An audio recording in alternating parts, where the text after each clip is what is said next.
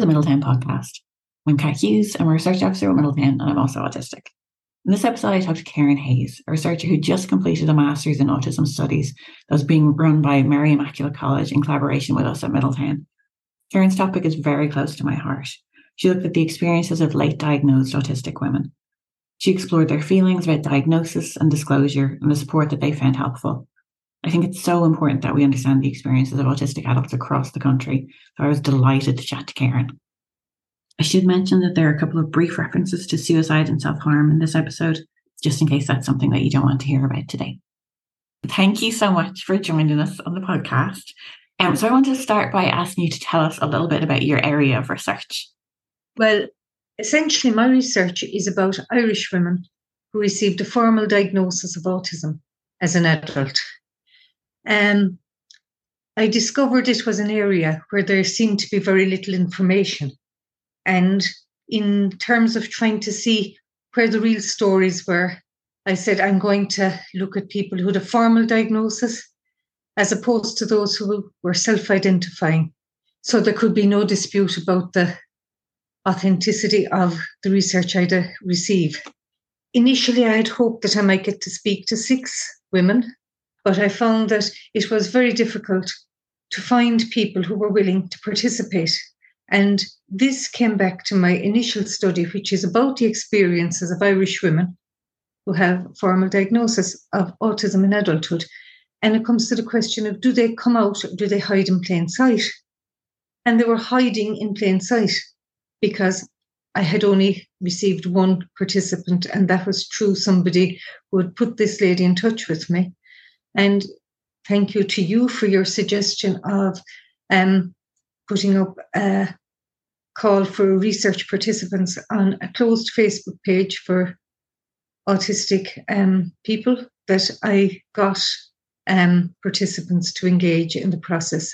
And then it snowballed from there. And as I say, initially I'd hoped to get six participants and I wound up getting 10. And then having my 10 finished, one of them came back and said that she accessed a support centre, had been chatting about it, and the ladies in that centre, the older women there, would very much like to participate, but only in person. And the college, the ethics board reviewed it and allowed me go to that centre, and I interviewed four of those women face to face. So I wound up with 14 participants in the end. So I got a broad, a broad breadth of um, research participants, age from 21 up to 60. Amazing. And I think it's it says a lot about people's sort of want to share their experiences once they know that they're safe to do it. I think that makes a really big difference. I suppose when women thought it was somebody who was doing a study about autistic women, they were very slow to come forward. Once they realized it was an autistic woman that was researching autistic women, I got all my participants then. And why do you think late diagnosis seems so common for autistic women? Well, I suppose I'm 61 years of age myself, and I would say right up to the time I was in my 40s, and I was a primary teacher and I was working in a school where there was integrated education, but the word autism was rarely mentioned. So I think that knowledge about autism would have been very sketchy up until relatively recent times. And adults being diagnosed as adults is a new departure because most autistic adults were people who were diagnosed autistic as children and they grew up and therefore they were autistic adults. But in terms of adults seeking an autism diagnosis, it, it seems to be a relatively new departure. And I found in my study, which would have aligned with all the studies where I would have done research, that all the parents that I, which would have been half my participants that I interviewed, sought a diagnosis subsequent to a child or a family member being diagnosed autistic. And another four of the participants sought a diagnosis after a family member was diagnosed autistic, generally somebody much younger.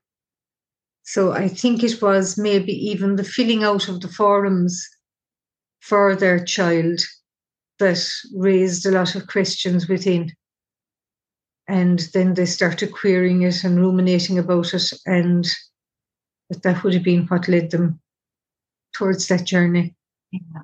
I think I think a lot of people will relate to that. Definitely, I think it's it's a very common uh, route to diagnosis and, and identification, isn't it?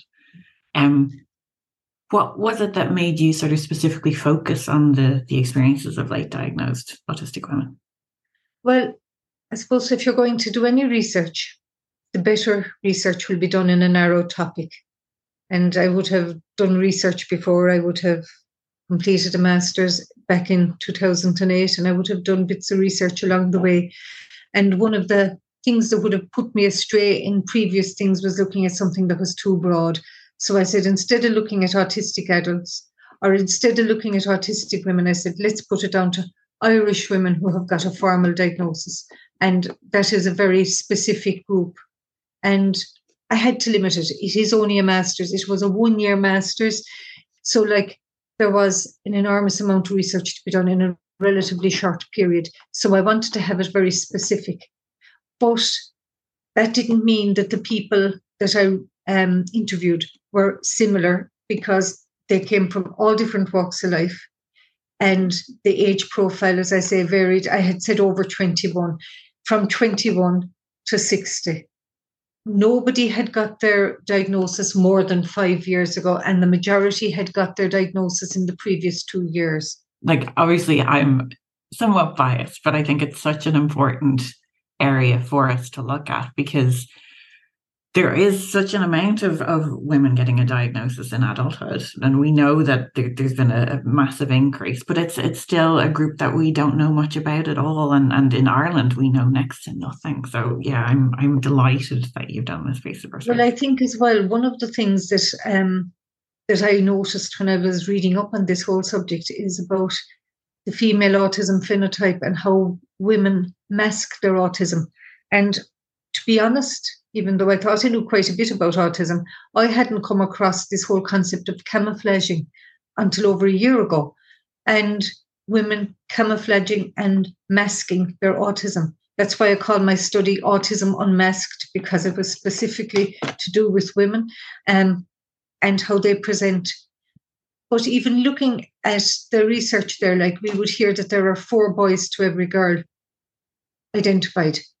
And there was, I suppose, a fairly um, broad belief that boys were more susceptible to autism than girls. But like two reasons like emerged for that. One would have been the testing that would have existed towards young boys would have been more suited towards what boys would have been studying in school and their particular interests. But the other thing would be it is when people establish that they're not coping someplace, that they are generally identified as needing further um, examination. And boys were more likely to kick off, be disruptive if they couldn't cope within, say, the classroom situation, where girls would mask, they would be quiet, they would definitely um, try not to draw attention to themselves. And then, of course, an awful lot of autistic people would be very academic and would cope very well. They would be getting a STEN of seven or eight or nine or 10 in the standardized assessments. Their homework would be done meticulously and methodically. So they would literally just go unnoticed for, you know, being on the spectrum throughout the school. And it would be subsequent to leaving school, and in particular with the younger people I interviewed, um, they would have been couple of them would have remarked about the fact they would be quite angry that they would have gone through second level school at a stage there were supports in place in schools and went unnoticed, and that their autism was generally misunderstood as mental health issues. Misunderstood as them being demanding, being lazy, being demotivated, that they should go exercise, that they should go out for a walk, that they should stop be so um, self pitying and like a number of people would have, in particular younger people, would have wound up on medication for mental health issues that they now would consider were totally um, false, that it was undiagnosed autism was the root cause. Very powerful, isn't it? And it's really it's something for us all to think about. I think. Um, what were you kind of hoping to uncover in your research when you were starting out? Well, I suppose the first thing I wanted to see was were there Irish women who were diagnosed as adults? Were mm-hmm. they really out there? Because until I went to Mary I for the first day of this master's, um, you know, which was um, the first day of the study, which would have been in September 2022. That was the first time I met two women who um, spoke to us about being diagnosed autistic as adults. And they were just such phenomenal. They were brilliant. They were they just made it all so they normalized autism for me really they were it was the first time i think i was in a room with two people or even one person who told me that they were autistic that they were a woman they were autistic and they had been diagnosed as an adult and i suppose from my own point of view i had received a diagnosis of autism just around the time of my 60th birthday early last year, which I didn't intend speaking about in this podcast, but I said I'd leave the podcast take me where it takes me. And I wondered, like, I said, I can't be the only one in Ireland. That would have been the first thought I had. And then, you know, that there's this kind of like some people talk about the tragedy narrative, but I would speak about the glamour narrative. Narrative, like you know, oh, do you know who has come out as being autistic? Oh, wow, isn't this just so amazing? And like, oh, do you know Anne Hegarty on the chase? You know she's autistic, and you know this one is autistic, and that one is autistic, and it was nearly like a badge of honor. Let's get some notice. Let's become autistic, mm. and that really cheesed me off because I was really, I suppose, struggling and wondering, will I tell anyone about this? And I haven't told most people about this, and this podcast is probably going to tell a load of people that I hadn't intended to tell about my own autism because I wasn't that comfortable with sharing it, but. Um, I suppose you come to a stage and you realize I've lived the best life I can. I have done my best in life. I always worked. I went to college. I got a qualification. I worked all my life. I've been a mother. I've been a wife. I've been a sister. I've been a daughter. I've been a neighbor. I've been a friend. I've done my best. Why the hell should I be ashamed to admit that I am autistic? Like, you know, and okay, I've hidden in plain sight long enough. And, you know, you just kind of get angry with yourself for having such an inferiority complex that you feel this is another place now where I'm less than. But really and truly, it isn't a badge of dishonor. But by the same token, I get furious with the way people are trying to make it, you know, nearly a celebrity status symbol. Oh, do you know who's autistic? Do you know the soccer player who's autistic? Do you know the television presenter who's autistic, you know, and we just kind of feel like autism sucks a lot of the time. It really does suck a lot of the time. And do I say that I'm thrilled to be autistic? No, I don't. And I just wondered how other women felt about it. And I went out there and I said, I'm going to investigate this. And I was empowered and I was so enthusiastic and I was so privileged that women shared their stories with me. And most of the women that shared their stories with me, I would say all except one, had shared it with very few people. And one lady, I was only the second person she ever spoke about it. Like that is a privilege. And they begged me. Now I have researched things for different, not not at master's level now, but you know, done different investigations along the way. And I know that I've been interviewed a lot of time when I was school principal by different people doing projects, and they'd say, Would you like to hear the results? And you politely say, Oh, yes, email, and you have no interest whatsoever. But this time there was a sea change, it was. Please do something with what we've told you. We want a better world out there for our daughters. We want a better world out there for other women that need to live with autism and need to live with dignity and support and respect with autism in the country and please, please do something with us. And please let us know how you got on. And I have emailed most of them since, and I said, I will send you on the thesis once it's corrected. And I hope to write a paper now for Middletown as well. Yeah, I, th- I think it's incredibly powerful to sort of feel recognized. So I, th- I think I do feel like there's some benefit to those sort of uh, celebrities and that coming out and saying that they're autistic because I think uh, if I was an autistic child and I suddenly saw these people on TV that I, I recognized and, and sort of represented what I was going through, I'd feel really heartened by that. But I agree that yeah, need- and I agree too that it's important that we do have role models. Absolutely. Yeah. But I suppose it's the response, and this would have been right across the board with the people I interviewed, is when people disclose their autism, which is generally not an easy thing for them to do, they get the, the kind of response with, oh, sure, everyone's a little bit autistic. Everyone's on the spectrum nowadays. And that is disrespectful. I don't think anybody says that. And the other one is you'd never know to look at you. Hmm. That's another one I've got. Like, and I know not a lot of the women got that as well. And and uh, I don't know, nearly like the. I know, especially some of the younger um, participants would have told me that they felt that it was an attention seeking, another attention seeking. Um, I don't know the right word for it now activity that they engaged in, that especially where people would have dealt with the mental health services and would have been struggling and you know, I suppose dealing with autistic burnout and despite being very clever and in school, not being able to go to school, or if they're in school, not being able to complete activities and not feeling able to complete maybe the conventional leaving cert or getting to college and not being able to submit assignments in time and that it would be linked to, I suppose, being half hearted about what they were doing, where it was anything but. Yeah, absolutely. And I think, as you say, the the sort of feeling seen, like I, you saying, like it was Mary Doherty and and Elaine um, McGoldrick were, were the two yes. speakers that you were talking about yes. in the bar. Yes. fantastic. Um, but I, for myself, I remember, I remember the first autistic woman that I met, um, after I got my diagnosis. And I'm, i know her now still. And it was so important to me to meet another autistic woman and to know that someone understood my perspective a bit even. And for me because i then she didn't live in dublin and i lived in dublin at the time and um, i set up a support group in dublin to be able to meet and get to know and sort of hear these other perspectives that were similar to mine and then not like most of the other people that i knew who weren't autistic. So i think it's so so important.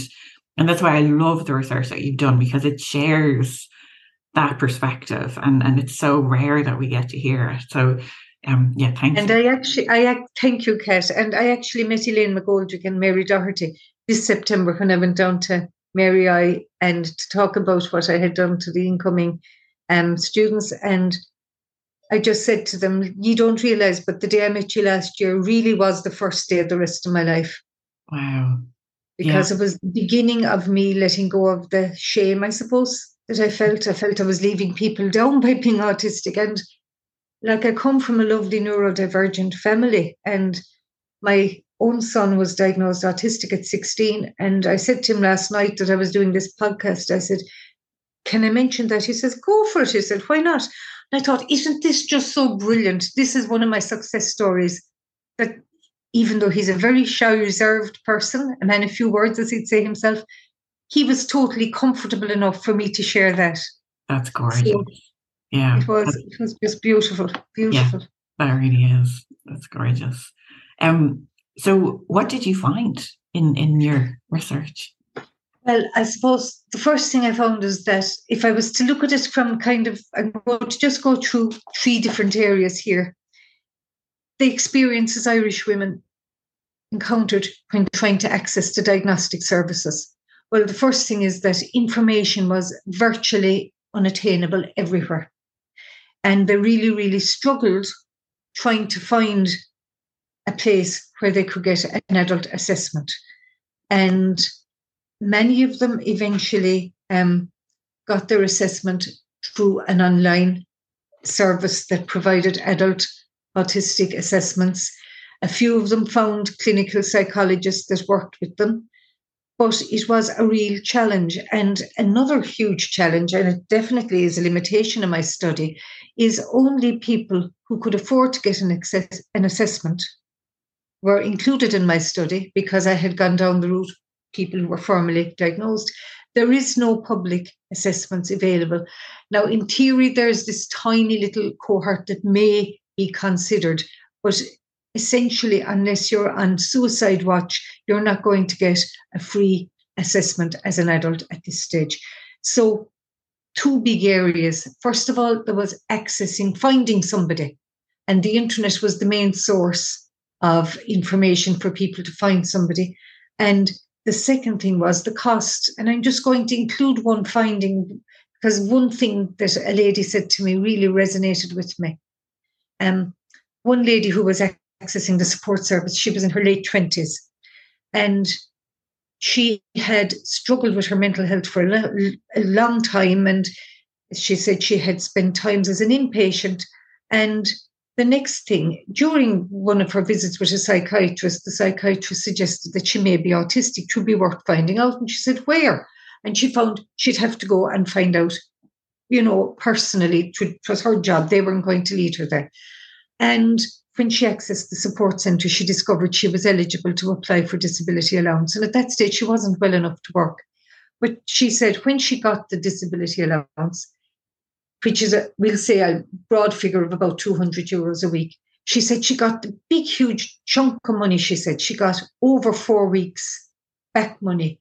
And she spoke to her dad, and he said, This is your opportunity. You can get a diagnosis. We can get it done for 800. And she said, four weeks' money for what was two hours of my time. But she did it and it was important to her and went back to her next appointment to the psychiatrist who said, Oh, we can't deal with you anymore. We can't deal with you anymore. She said, What do you mean? We don't deal with those type of brains. You'll have to come off our list and you'll have to go to the very end. But she said, I'm not cured. I'm not better. Oh, I'm sorry now, if you're autistic, we can't deal with you.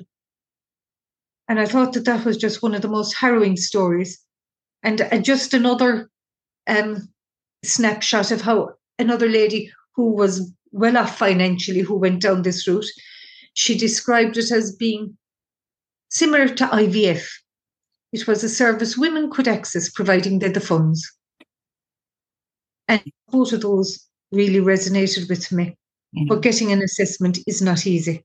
So, also, um, with the diagnostic services, there was one service that ladies used, and they had a follow on counselling session, you know, maybe a couple of weeks later. But an awful lot of the women got their diagnosis and off you go with it. That was it. Yeah. No supports, no interventions. And the next factor I was looking at was what factors influenced women who got a diagnosis of autism as an adult as to whether or not they would share this information.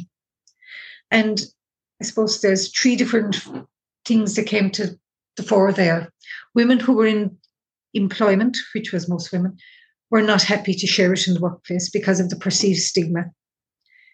They, I was trying to see did people feel it would affect their employment trajectory I didn't get very far with that because the women I was speaking to hadn't disclosed it in the workplace.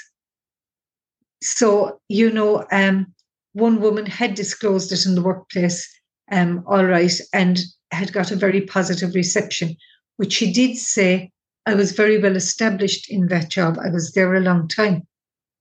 And a lot of people were just very reluctant to share it there. The next place that people might share it is with friends and family. And if you look at family, like the big worry of sharing it with a family is that you're letting them down. Because generally, if you're an older adult, you will be the elder lemon and it will be younger people. Are you letting them down by sharing this information? And people receive different recep- like there were very different receptions because some people were totally dismissed by family members when they shared it. Others were hugely supported.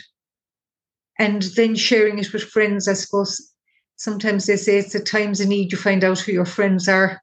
And that would definitely have been a finding. But in general, there wasn't a huge sharing of this information.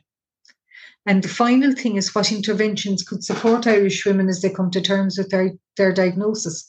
Well, the first one that came up would have been counselling.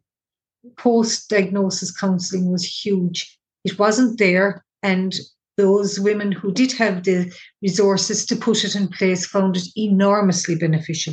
In fact, there were a couple of women that had counselling pre diagnosis, and one lady spoke about her life coach literally held her hand throughout the process, and that was hugely beneficial. The next thing OT could be very, very useful. And like I would just say, like I know in my son's situation, he was 16 when he got his diagnosis. His OT has been pivotal, positive influence in his life through the, the, last seven years. And OT is something that a number of people would have identified as being very supportive. Um, speech therapy could be relevant to some people, but there were a lot of services that would have been very beneficial. But the area where women found most support was through support groups. And that would be, and this would align with the research, the online community has been a great support for most of the women that I spoke with. And I suppose it's a safe space. People can access it. And things that people identified as being really helpful about the online community is first of all, if you don't feel like it, you don't need to turn on your camera if it is a face to face meeting. If it's on Facebook, you can you don't even have to have your photo showing. You can actually access the Facebook pages and say absolutely nothing, but just read what, how other people's days are going, and that can be supportive of you. And then people can put up a question and get other responses from other autistic people in the same situation. And it has really been a game changer for a lot of people. Yeah and myself included absolutely like I, I, I found probably more than anything i found knowing other autistic people either in real life sort of face to face or whether it's online and i absolutely would have started out online uh, meeting people and i think it's just so important to to meet people who have that similar experience and worldview mm-hmm. and even ways of sensing the world i think. It, it's yes, even the kind of issues like that will come up that somebody might like their own space. And sometimes being autistic you might need a full day of your own space. And that's okay. But you know neurotypical people could say, What's up with you? Ah, you will come out. Why, why won't you join me for a cup of tea and this kind of thing? But sometimes you just need space and really just space. It isn't that anybody has done anything adverse to you, that nobody has been anything less than wonderful to you, but you just kind of need to retreat. And that's okay. That, that was one of the things. And I just know something I saw online the other night was somebody that was going on a journey and two people wanted to share the lift with her and she'd rather go by herself. No, it wasn't until they hadn't their own means of transport. And they thought she was unreasonable. And I can totally get the fact that sometimes if you're going someplace, you want to go in your own steam, you want your own headspace going there. You may not want to make conversation in the car, you may not want to have music on in the car, or you may want music on in the car, and that's okay too. And that can enable somebody to go to arrive someplace in a good headspace, literally a good headspace. That's it. Yeah. Yeah. And it's it's I found from from sharing experiences with a, with other autistic people that almost like initially you're sort of you almost need permission to be yourself. And when you read these other people having those experiences, it sort of gives you that permission to kind of go, okay, no, I can take this little bit of space for myself and I can treat myself in a way that makes me comfortable. And it sort of allows you to learn that it's okay and then learn the language of advocacy in terms of how you might share that with other people who don't necessarily understand your experience. So I think it's absolutely vital. And I'd love to hear a follow up on those women's experiences. So, like everybody that I interviewed, everybody said, please do something with this. Yeah. So, you know, the stories were shared conditionally, conditional to me using it to make the world of the people who were autistic and diagnosed as adults a little bit better and to make the world an easier place for somebody to come out because this whole thing, whether to come out or hide in plain sight, like this isn't something I would be hooting about that I'm delighted about because am I delighted and pleased that I am autistic? I don't know. The mm. jury is out on that one but I'm certainly incredibly relieved, which would have been an overwhelming response from everybody, is the relief. But then the subsequent emotion, they varied from absolute joy, subsequent diagnosis, to a little bit of sadness, angry that life needn't have been so hard. Um, and the oldest participant, who was the same age as myself, said, Do you know, girl? She said, We've been trailblazers. Look how far we came despite any supports. Exactly. And that lady actually had been assessed by three different psychologists before she finally accepted the diagnosis.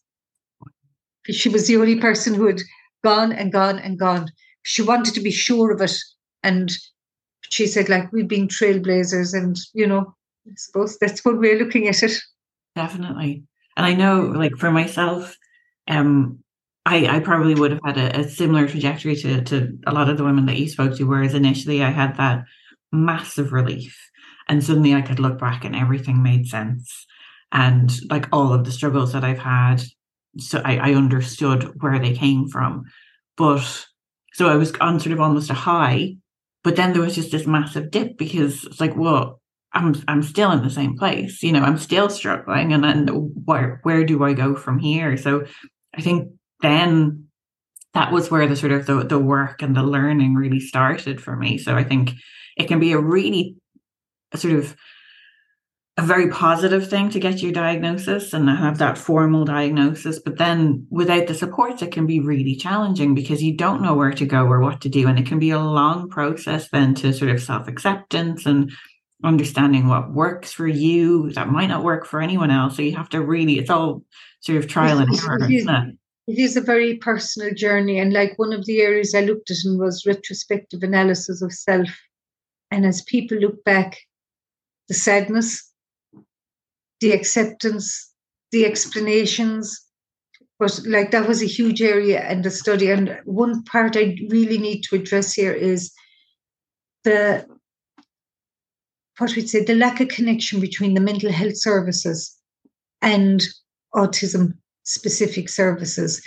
Now, the Joint Oireachtas Committee on Autism, like has suggested, which was um, published there in June of this year, has come up with a lot of very positive proposals and very well thought out proposals. And this kind of a one stop shop is what they're recommending. But there has to be a connection. Like to have mental health services saying, we don't, and like it wasn't just one person came up with this, but we don't deal with those type of brains.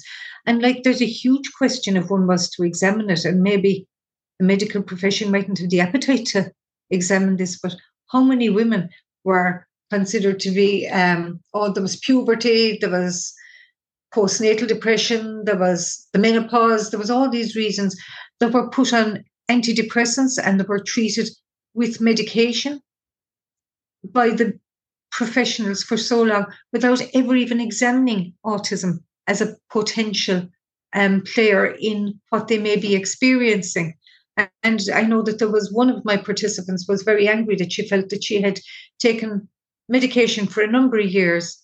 And when she eventually came up with the thought, perhaps I am autistic, that she was totally dismissed by the medical professionals.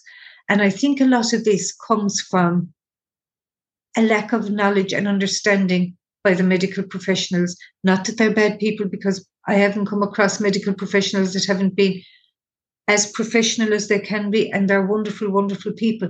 But they are totally at sea when it comes to the whole area of knowledge about autism. And Dr. Mary Doherty is doing phenomenal work in getting this out there. Yeah. And it's just so empowering to see what she is doing. But like even the Joint Oireachtas Committee like would have come up with the amount of medical professionals that would have said that they had no training in autism, no knowledge of it. And you could have somebody coming in and you might say, you know, there's absolutely nothing wrong with you at all. You just need to see somebody that might investigate the autism, maybe your reality. And if it is, and you have an understanding of that, maybe that there are ways that you will find strategies that you'll cope with absolutely everything in a different way rather than being, you know, zonked out with a lot of medication, which has been the reality of a lot of women. And women, I believe, and it was another reason I studied women, women are dismissed an awful lot when they go with mental health issues, you know, and it is very easy they, you know, prescribe whatever the name of the medication is. Um, and the length of time that you're going to get with your GP or your specialist is going to be minimal anyway because of just because of the nature of the job, where maybe what people need is a couple of hours talking to somebody to say, you know, maybe there are other things going on. Yeah, absolutely. Yeah, yeah. yeah there, there's so much there that that we still need to to look at and and to understand. Um, obviously, I get very excited when someone like yourself who has this sort of very empathetic, real world understanding of the research that you're doing um, gets involved in research because um, I think that's where real change comes from because it, it's it's sort of a, a genuine understanding of, of people's lived experience.